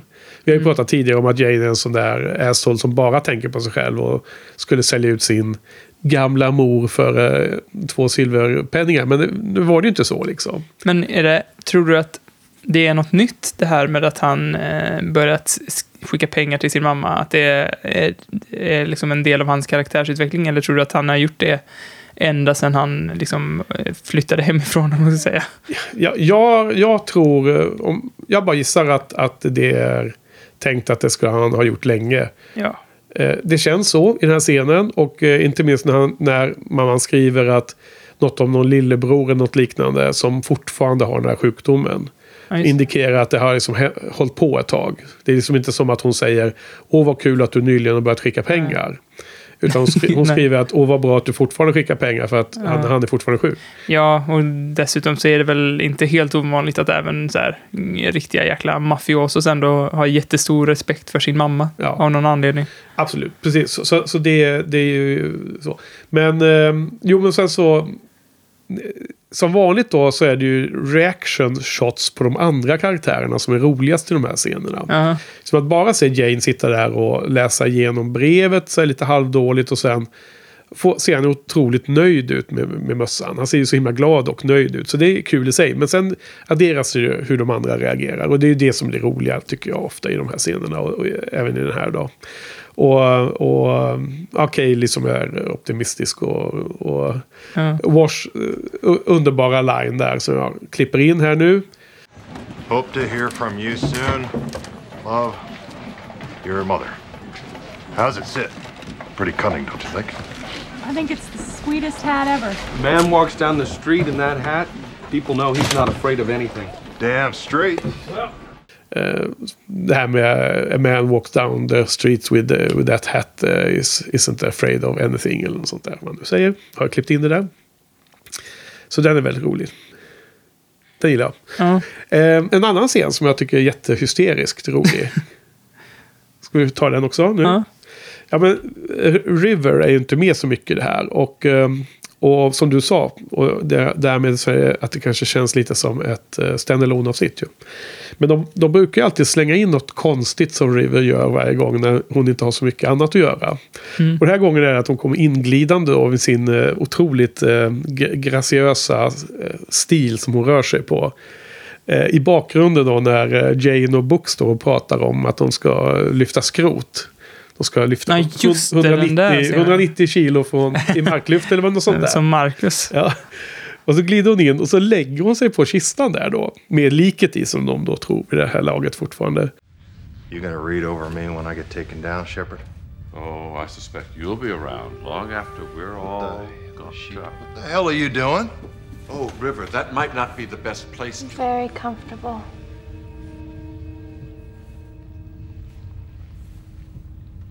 I guess we do all have different reactions to death. Och så säger hon I'm very comfortable. Så här. Du, du, du vet, bokfrågan säger du, du, du kanske inte ska vara så här I'm very comfortable. Och så Books re, reaktion liksom. För visst, det är roligt att se River och hennes konstiga uttalande är kul. Men det är ju Books reaktion som är det roliga. Och hur, hans minspelare spelar ju så bra. Ron Glass där. Och, och så här, I guess we, we all have different reactions to death. To, to death. Så att eh, just med tanke på att han är prästen i, samma, i, i sällskapet också. Liksom är det extra kul att det är han som ser det här Ja, förstås. lite så här kamratposten-inställning till hela situationen. Att allting är normalt. Ja. Alla Ja, han- reaktioner är Ja, normala. men vi har ju kommit fram till det att han är ju en buddhist. Han är ju inte någon eh, bokstavstroende fanatisk eh, Men finns det, kan man tolka den där scenen abramitisk religion. Va? För ofta så har ju hennes eh, utspel någon slags betydelse. Ja, det, det kan ju bara säga att, att Janes reaktion är också ganska kul. För han blir ju bara äcklad av att hon lägger sig på en, kist, på en låda med en död man i. Men vi vet ju att han inte var död. Och det, så därför var det väl inget äckligt för River då. För hon kände väl det. På Ja. något sätt. Okej, så att hon vill bara gosa lite. Ja men det var det, det Hon, hon, såg ju väldigt hon, hon var, det känns som att hon var en katt. Liksom. Ja, här ska jag exakt. ligga och gosa. exakt som en katt. Det är precis. Och det här med graciösa och det här bara glida in i bakgrunden. Mm. Är ju precis som en katt, eh, katts rörelser. Det är jättebra få- fångat. Och vi måste ju alltid komma ihåg att hon är ju balettdansös innan hon blev skådespelerska. Så hon har ju det. Den, den skolningen. Men eh, det såg ju väldigt eh, bekvämt ut också. Så hon låg ju ner och det såg, jo, men det såg väldigt avslappnat ut. Så jag, jag, eh, jag, hon- jag köper hon- hennes eh, hon- assessment. Hon såg väldigt avslappnad ut i alla fall. Ja. det är Ja. sant. Ja, det var lite roligt tyckte jag. Det var en härlig scen. Ja, Ja, men hon var skön i det här avsnittet. Hon hade ju också någon kommentar om till sin brorsa, you're such a boob. ja just det. Men, och sen att hon har svårt att äta den här isgloben. Det var inte så himla roligt va? My, my food is problematic. Jag hade sett en, precis fått upp en GIF på den av någon jag ran, alltså jag använder så himla mycket GIFar på mitt jobb. Ja. Med pull requests och annat så GIFar överallt. Och så av någon anledning så hade jag sett den GIFen när hon säger my food is problematic. Så jag bara, "Ah, Nej, den Ja, det är det. Ja. Men eh, så här, jag tän- tänkte också att det är så klockrent att, att ha en jävla boll på ett snöre. Att här, olika kulturer har så jävla konstiga snacks. Liksom. Vi har, I Sverige har vi, eller inte i Sverige, men jag tror att vi har i Sverige, att vi har så kanderade äpplen på en pinne. Ja. Som bara är svinsvårt att äta. Hur fan? Och det, det känns som det Ja, de har, I. USA i alla fall har de det va? Det ser man i amerikansk film ofta. Ja, jag vet att jag käkade det ofta i Chile, och, men jag Ja. tror att de har det i Sverige också. För jag har för mig att jag sett det på julmarknaden och sånt. Ja. Men det kanske inte är svenskt, men jag har sett Jag det i har nog Sverige. aldrig sett i Sverige men eh, spunnet socker har jag sett och det kan man äta. Det är ju lättare. Det blir, det blir kletigt på skägget. om Det är ju bara att trycka in ansiktet och hoppas på det bästa. Ja, ja okej. Har du några mer roliga grejer där då? Nej, Nej, men då, då ska vi gå igenom lite vad som är um, nyintroducerat för The Board Game. okej. Space Bazaar som en plats. Amnon Dul, en av de viktiga kontakterna. Här kom visa sig att han är ju den här postsnubben. Det är ju Ah, Amnon. det, det fångade inte jag. Amnon. Coolt. Jo men det är han, så han är ju inte mer än en, en postgubbe. Men han är ju viktig nog. Det var som Wash kallade för sp- Spadew. Space. Det var de enda ljuden i rymden. Det var på extra materialet. Så det, Okej. det, var, det var inte Wash som sa det, var... eh, ja, jag kommer inte ihåg vad han heter. Ja, jag har missat det. Va, vem, vad sa han? Sko-. Space Dew. Okej. Inte så roligt. Nej. Eh, nej, man kanske måste höra det i kontext. Nej. Eh, Tracy har vi ju såklart, en crew. Han har ju sin sp- special, eh, special specialkompetens här. If someone in the crew is killed, kill Tracy first. Det är hans kompetens. Han blir alltid dödad först. Sen har vi James Cunning Hat förstås. Gear. Och sen har vi då en leader. Det är Wo- Wo- Womack. Den här um, Dirty Cop här då, då. Så han har ju som special skills att when completing an immoral job så får han 500 extra. Omoraliska jobb. Sen har vi ju då de, hans två eh, muscle, hans två hejdukar som han har med sig. Med de här lustiga små hattarna som ser ut som någon slags eh, vassa franska, vad heter sådana här svarta baskrar ser det ut som. Det är ju Fendris och Skunk. Är det. Ja. De är också med i spelet som man kan ha i sin crew. De har lite olika grejer. Ja, det var de. Ja, men vad, vad tyckte vi om det här då? Vad har vi för något betyg på det här avsnittet? Så jag tycker att det märks att det är eh, liksom kvalitet, kvalitetsskribenter, så här, kvalitetsförfattare. Att Joss och, och Tim Minear har varit med och skrivit det. Ja, Men det märks också att det är lite, lite standalone, kanske lite hastigt skrivet. Jag vet inte ifall det Eller var kanske- det, men det kanske som det. hastigt ge, alltså, filmat. Eller de kanske inte har lagt ner lika mycket tid på att eh, ge, genomförandet. Eller? Eh, Jag, vet, jag kommer inte på att genomförandet var... Nej, genomförandet känns väl solitt. Men jag tänker mer på de här små... Både att det är lite logiska luckor här och där, tyckte jag. Ja. Och att... Eh, att man liksom inte har planterat grejer i förväg. Eller liksom plockat upp någon annan Mm. karaktär som har introducerats. Utan man har... Det känns så himla bara... Allting out of the blue på något sätt. Okej.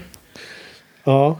Då, eh, jo, nej men så, och vad leder det till då? En, en trea, så Ja. det, det är med råge godkänt. Liksom. Ja. Ja, nej, det kommer ju aldrig, inte ens på en Firefly-skala så kommer det under tre, lustigt nog. Då är det ju då är det ingen Firefly-skala. Men, men eh, Den går bara mellan fyra och fem. ja, exakt. Nej, men det, eh, det är inte en normal skala heller, för det är så mycket bättre än de flesta andra seriernas alla avsnitt. Så att det är en Fi- Firefly-skala, men jag har ändå inte några låga betyg. Eh, eh, Det är en Buffy-skala, är det här. Med Buffy och Firefly och så. Jo, men det är liksom, de, är på samma nivå. Men här tycker jag att eh, lägsta nivån är högre än i Buffy. Ja. Tycker jag. Eh, jag, jag tycker också att det är en trea ungefär. Då. En trea är rätt betyg. Eh, sen så tycker jag att känslan av avsked i slutet av avsnittet är väldigt stark. Så det är ju som en, en eh, lokal topp. Men om tittar på hela avsnittet och, och hela den här... ehm, ehm, det du har lyft fram mycket här med att, att det var mycket mer kraftfullt vad som hände i det här avsnittet om man hade haft med Tracy en eller två gånger tidigare. Det håller jag helt med om. Jag har liksom inte riktigt tänkt på det själv. Men det är ju det är klockrent att man nu kommer på det i efterhand. Att så skulle den storyn ha byggts upp. ju. Borde vi göra en reboot på Firefly? Ja, det, gärna. Ja. Sen är det lite lustigt att du säger att, att det är då mm, shabby eller, eller slappt skrivande. För att i de två återstående avsnitten, vi har ju bara två avsnitt kvar, nummer 13 och 14, så kommer vi ju introduceras till en herrans massa nya karaktärer i båda. Ja. Eller totalt sett kommer det vara ganska många nya karaktärer som kommer upp. Ja. Jag vet inte ifall slappt skrivet är rätt, men i alla fall att det är hastigt skrivet av två, men att det även är två kompetenta liksom, Ja. manusförfattare som har skrivit. Så att det är både gott och ont. Liksom. Jo. Ja. Så nästa vecka är det ju 13 avsnittet. Vet du vad det heter? Heart of Gold. Ja. Vet du vad det handlar om? Ja, det är väl det som vi har pratat om lite. Det där huset som Inara kom. Ja, inte riktigt det inte faktiskt. Däremot så eh, har det något att göra med eh, Enaras kollegor. Men det är inte det huset. Det är inte Okej. akademin, nej. Sen sista avsnittet heter ju nummer 14. Då, vet du vad det heter då? Eh, Objects in Space. Ja, vet du vad det handlar om då? Objekt i rymden? Nej, jag Ja. vet faktiskt inte. Jo, det gör det faktiskt. Det handlar om objekt i rymden. Ja, vad spännande. Vi har två kvar. Och sen efter det, vet du, då har vi filmen. Vad heter den då? Serenity, långfilmen. Men det, det blir ju, det blir ju jätte, jättemycket mer att prata om. För att det är ju inte bara att den är liksom typ två timmar istället för 40 minuter. Det vill säga den är alltså tre gånger så lång. Ja. Utan det är också liksom en film med allt vad det innebär. Med så himla mycket mer av allting. Mm. Det är extra allt. Mm. Och då vet vi att vi redan de här avsnitten, de flesta av dem, ser man massor med nya saker om man ser om det två, tre gånger. Så eh, ska vi se filmen ordentligt och prata om den länge, länge, länge. Ja. Ja, Vi hyr en biograf då. Men eh, sen har vi, vad heter serierna då? ja eh, Those Left Behind heter väl den första serie, te, eh, tidning, alltså comic books-serien. De Så- har ju nysläppt två, så att de, eh, gam, legacy, alltså de gamla serierna, eller de gamla TV tidningarna, Ja, har sam, i, finns i två samlingsalbum nu va? just det. Och båda borde finnas ut när det här avsnittet kommer ut. Men jag har bara fått hem ett utav dem. Mm. Men eh, jag, du har säkert bättre koll, men jag har läst att eh, de de har börjat släppa nya serier nu också. Ja, alltså, det var ju, ja, vi har inte så himla mycket bättre koll, men jag såg någon form av blänkare om att det ska komma nya, nytt material i eh, comic books format för Firefly. Och det var ju då intressant nog att när de eh, buntade ihop de gamla eh, fem böckerna till två böcker. Så Ja. hette de någonting med Legacy va? Legacy Ja, volym exakt. 1 och Legacy volym 2. Det som indikerar att det är liksom den, den, den förra omgången. Ja. Och det är de här fem böckerna som jag har fast du köper dem i lite tjockare varianter och det blir då två volymer. Så, Mm. Och det kan vi ju tipsa läsarna om att eh, kolla efter och köpa om man är Ja. intresserad av att eh, läsa de här eh, comic books inför sista avsnittet. Som vi ska Ja, lägg då, en för då, då, beställning då på ska vi prata om dem ju. Då går vi igenom dem. Vad vi, vad vi tycker om dem och vad de handlar om lite. Ska vi lägga ett par länkar till Amazon Ja, det, jag, jag lägger upp något sånt. Ehm, så får man rätt. Men det här kommer ju då vara fem veckor innan eller vad det blir. Så att då får ju folk slänga in det lite snabbt om man vill hänga med. Ja, det Om, borde, man- om man inte redan har det. hinna. Men eh, de här nya serierna ska tydligen handla om eh, kriget. Så att det är lite prequel-aktigt. Vad, vad, vad tror du att det... Är du pepp på att se hur... Eh, vad som hände i, i det kriget? Ja, alltså. Jag, jag tänker väl att. Bara man vet vilken kontext de här eh, böckerna skrivs i. Alltså är det. Är det. Är Joss med som någon form av story editor eller, eller så här över, producent liksom. Så han är, har, har möjlighet att, att säga sitt okej eller inte. Så har de ju mer relevans än om det är licensierat att någon får bara hitta på helt fritt. Ja.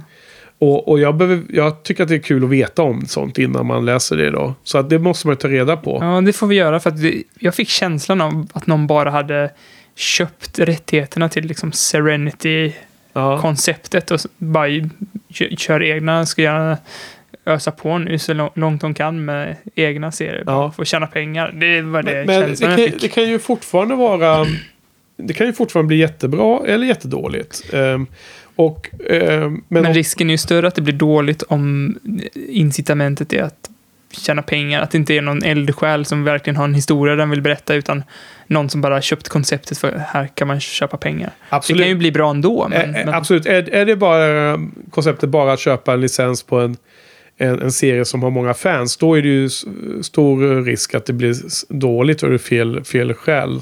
Mm. Men, men eh, om det är en eldsjäl som har sagt att ska Joss göra fler eh, serietidningar och så säger han nej. Och då säger jag, ja, men då gör, gör jag det istället så blir det åtminstone någonting, säger ett gäng. Och köper de rättigheterna och är eldsjälar och gör det bra, då kan det ju bli jättebra. Då handlar det mer om om de kan fånga känslan och uh, stilen. Och de, och de kan liksom integrera sig in i den här världen så att det, det, så det, det, det känns autentiskt för att vara den här världen. ja.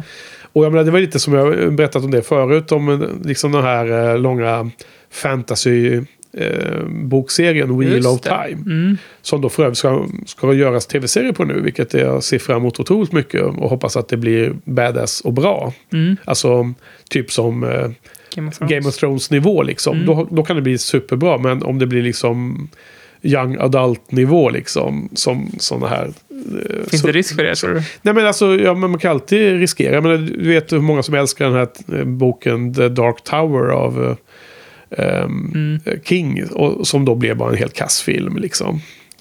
Som, som inte var så mycket att hänga i grunden. Men i alla fall, den bokserien tog ju slut för att författaren dog och det var inte färdigberättat. Och eh, hans änka då som ägde rättigheterna tog in en författare som avslutade den bokserien. Mm. Och de böckerna blev ju bland ja, de bättre i hela serien.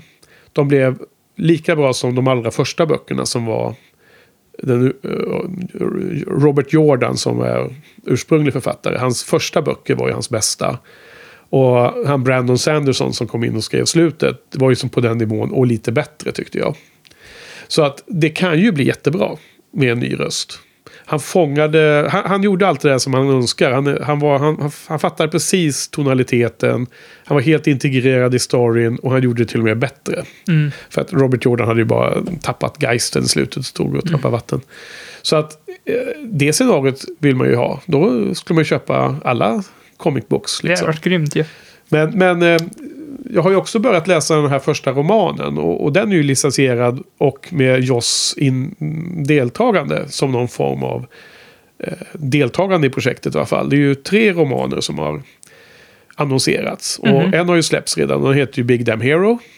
Och sen så finns det ju en eh, som kommer i vår och en som kommer nästa höst. Eller den här hösten. En i vår 2019 och en höst 2019. Och det är ju tre romaner. Och nu har jag ju läst ett antal kapitel och inte alls kommit så långt. Bara för att det har varit så himla mycket annat här nu i livet. Och allt möjligt. Och 50-årsfester och kompis och allting. Va? Så, så den har blivit liggande lite. Men jag har läst fyra eller fem kapitel. Och eh, samtidigt som den är otroligt suggestiv så jag liksom är i den här världen. Den Mm. utspelar sig på Persephone. Där, Okej. där Badger finns. Ja. I alla fall i början av boken. Så långt jag har kommit. Men, men det som är så störande, som jag tror jag nämnde för dig på fikat och så också tidigare en annan gång.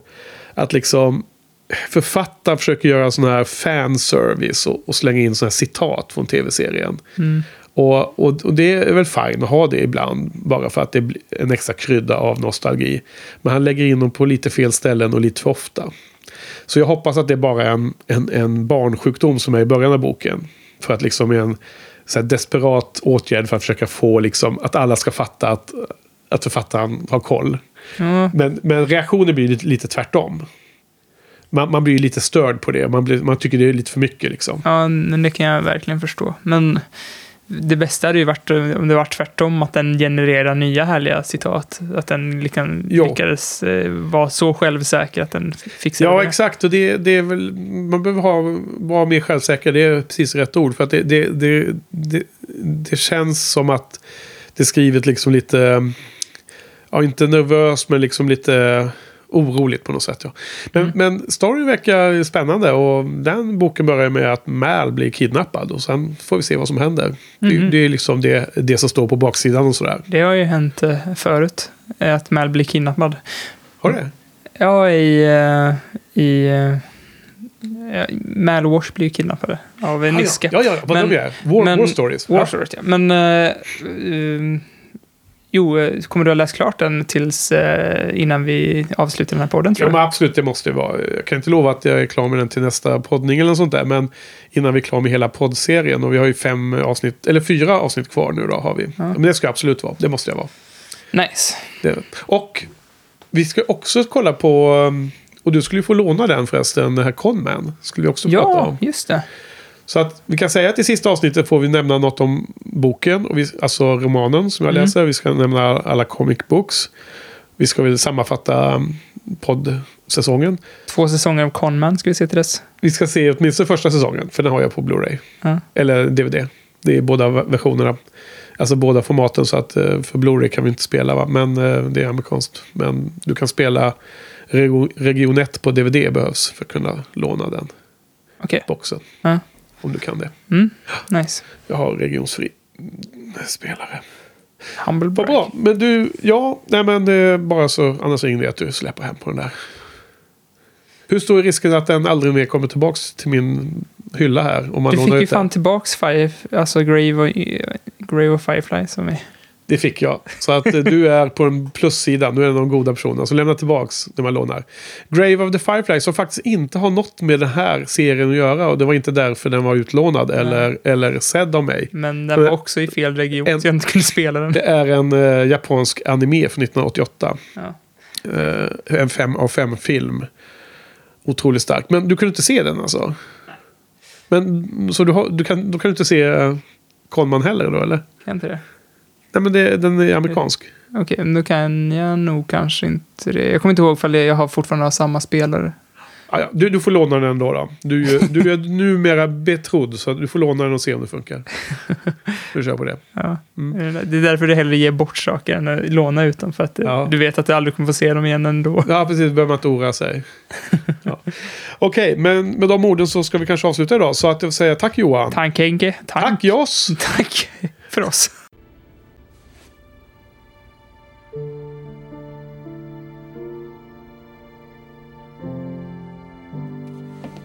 You know, it's funny. We went to the war never looking to come back, but it's it's the real world I couldn't survive.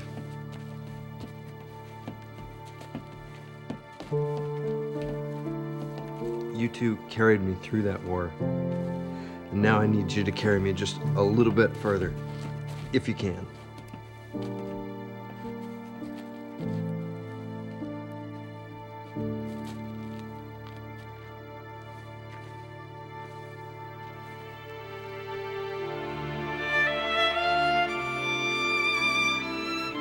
Tell my folks I wanted to do right by them and that I'm at peace and all.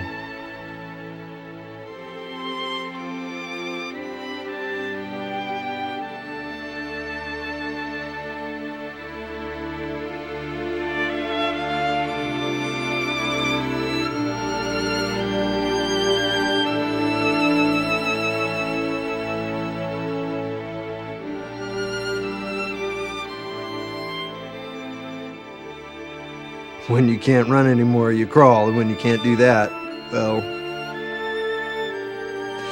yeah, you know the rest.